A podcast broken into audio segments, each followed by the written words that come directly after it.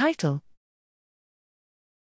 Reconstructing cellular differentiation networks and identifying cell fate determining features with CIBER. Abstract Most existing trajectory inference methods are similarity based and lack an understanding of the latent causality among differentiation processes. Here, we present CIBER, a causal inference based framework for the evaluation of feature effects and the reconstruction of cellular differentiation networks.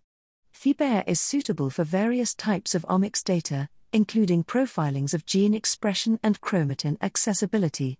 We show that CIBER can capture known cell lineage structures and identify potential novo differentiation branches.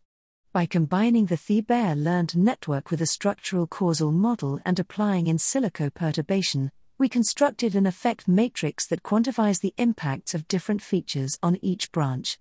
We subsequently identified features important to the network structure through differentiation driver feature DDF analysis.